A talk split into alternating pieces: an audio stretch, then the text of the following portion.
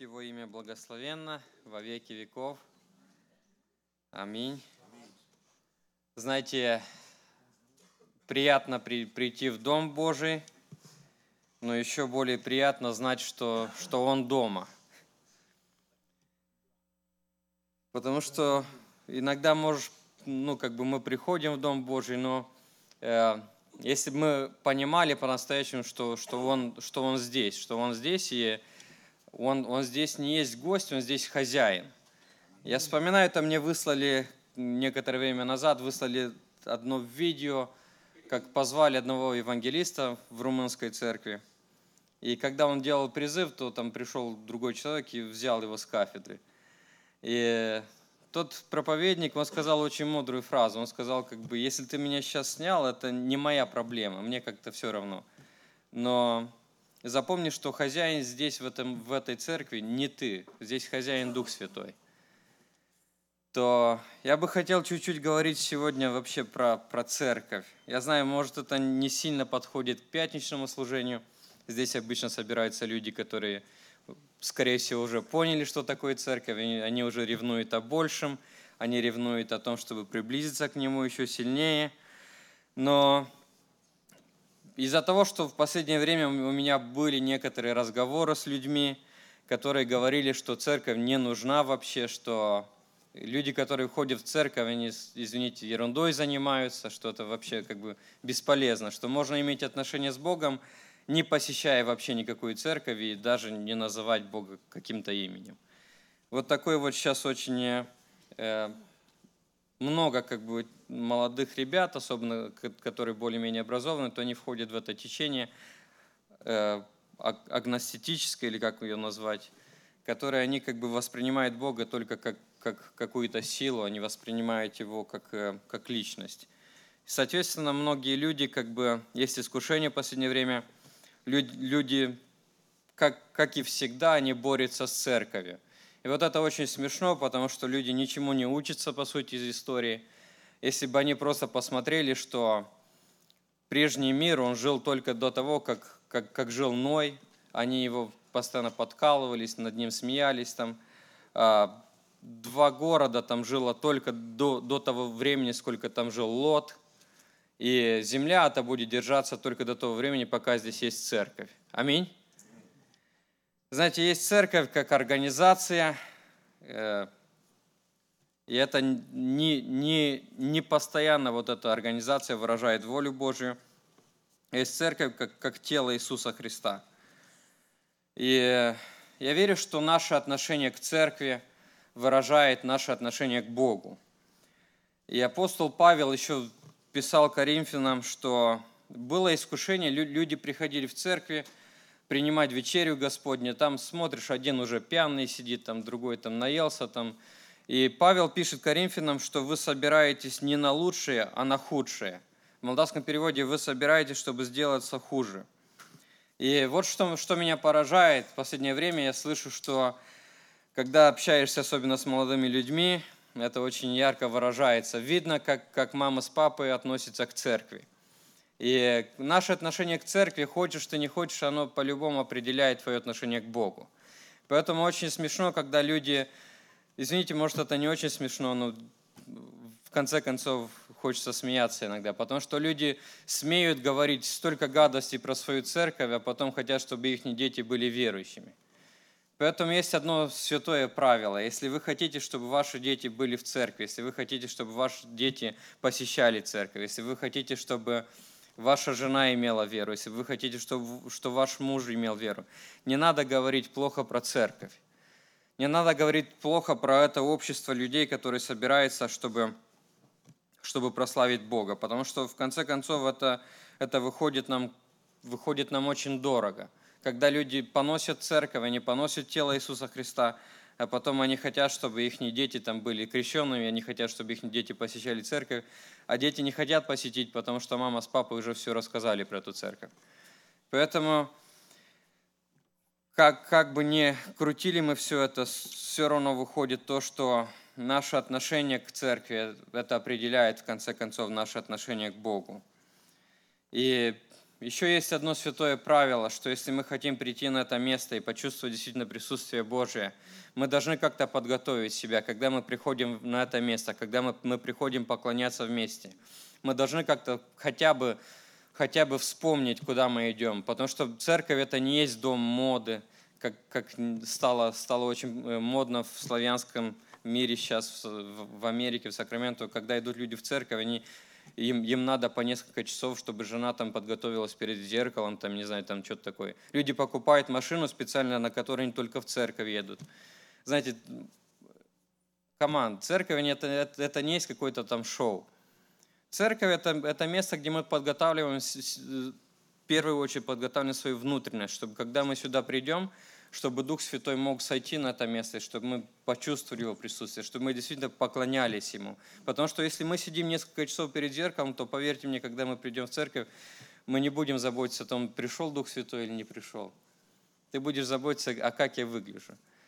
Если ты еще приехал на машине, за которую ты платишь кучу денег, и ты только в церковь на, ней едешь, то ты еще заходишь, чтобы тебя увидели на этой машине.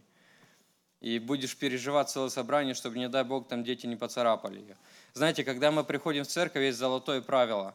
Мы должны приготовить себя внутренне. И это не есть, не есть что-то абстрактное, это есть что-то реальное. Потому что когда мы приходим в церковь, если вы имеете прийти в церковь, если вы имеете прийти на общение с церковью, с Духом Святым, с Богом на этом месте, то, пожалуйста, когда вы идете сюда, позаботьтесь, чтобы в, нашем, в вашем внутреннем сердце, в душе, чтобы было покаяние, чтобы было, чтобы была жажда чему-то, чтобы была жажда чего-то познать сегодня.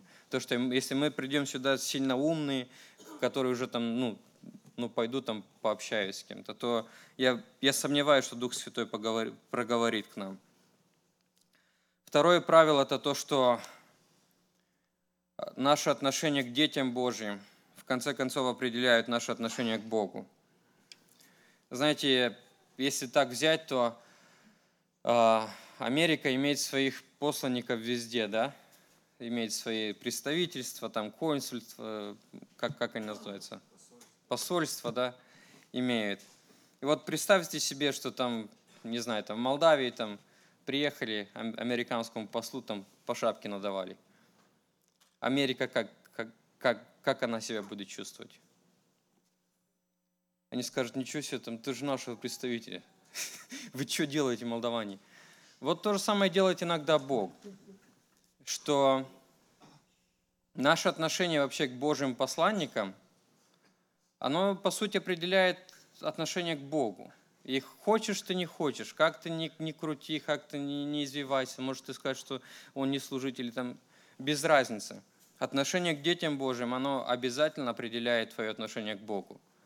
Знаете, что, что мне всегда поражает? Что вот возьмешь там 25 центов, да, они, они же сделаны из чего? Из железа. Там просто железо, сталь. Но из-за того, что они носят вот эту печать американскую, им придается ценность. И по сути, вот каждый из нас, мы же просто люди, которые, нас, нас несколько миллиардов. Вы знали про это? Но почему-то Бог вступается именно за эти, которые имеют вот эту печать, потому что это его собственность. И очень обидно, когда люди это не понимают, и они как-то пытаются давать по шапке тем, которым не стоит надавать. Потому что очень ясно и очень, очень четко мы должны понимать, что в этом, в этом зале стоят такие же любимчики Бога, что есть ты и я. Не может быть такого, что ты вот самый любимый, а кого-то Бог меньше любит, его можно унижать. Поэтому отношение к детям Божьим обязательно отражает, обязательно показывает твое отношение к Богу. Поэтому Господь оставил на этой земле церковь. И Иоанн еще пишет в своем первом послании 4.20, кто говорит, я люблю Бога, а брата своего ненавидит, тот лжец. Ибо не любящий брата своего, которого видит, как может любить Бога, которого не видит? Очень очень как бы простое выяснение апостола Иоанна.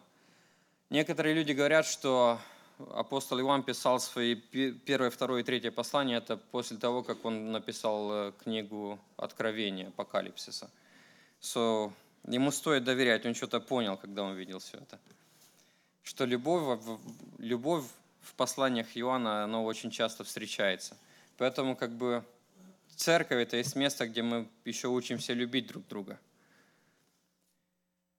Знаете, еще третье, первое – это наше отношение к церкви определяет отношение к Богу, наше отношение к детям Божьим определяет отношение к Богу.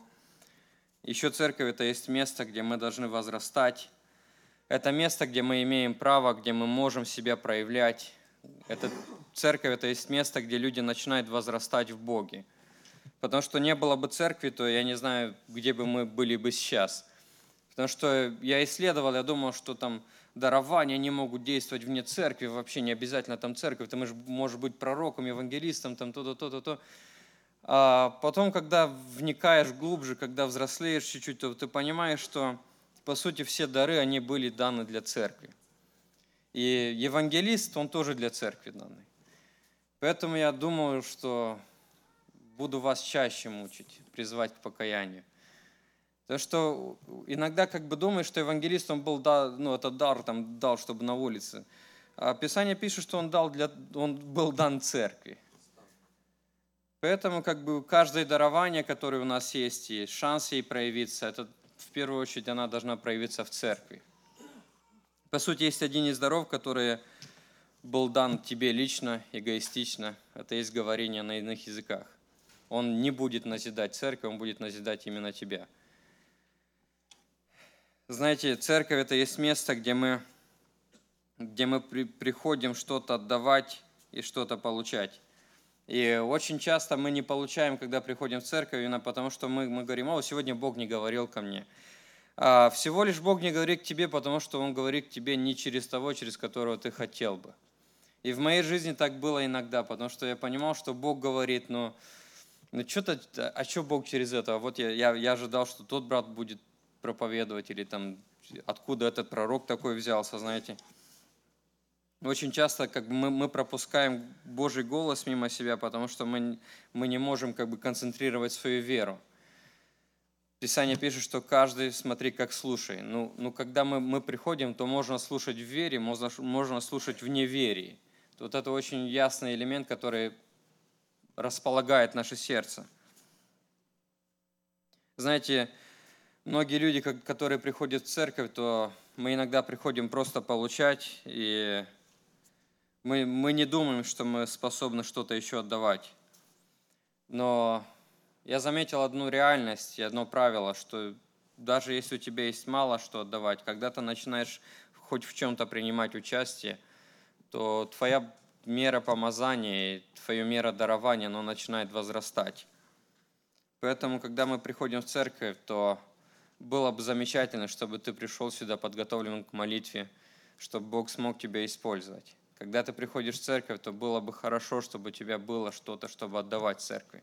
Когда мы приходим все вместе, чтобы что-то отдавать и что-то получать, то тогда, тогда есть больше помазания, больше радости от прибытия в служении.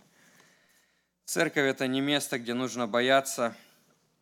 И знаете, очень часто сегодня как-то есть тенденция такая, что некоторые люди в церкви потеряли страх Божий, а есть церкви, где просто и учат тебя, чтобы ты сидел ровно и дышал прямо.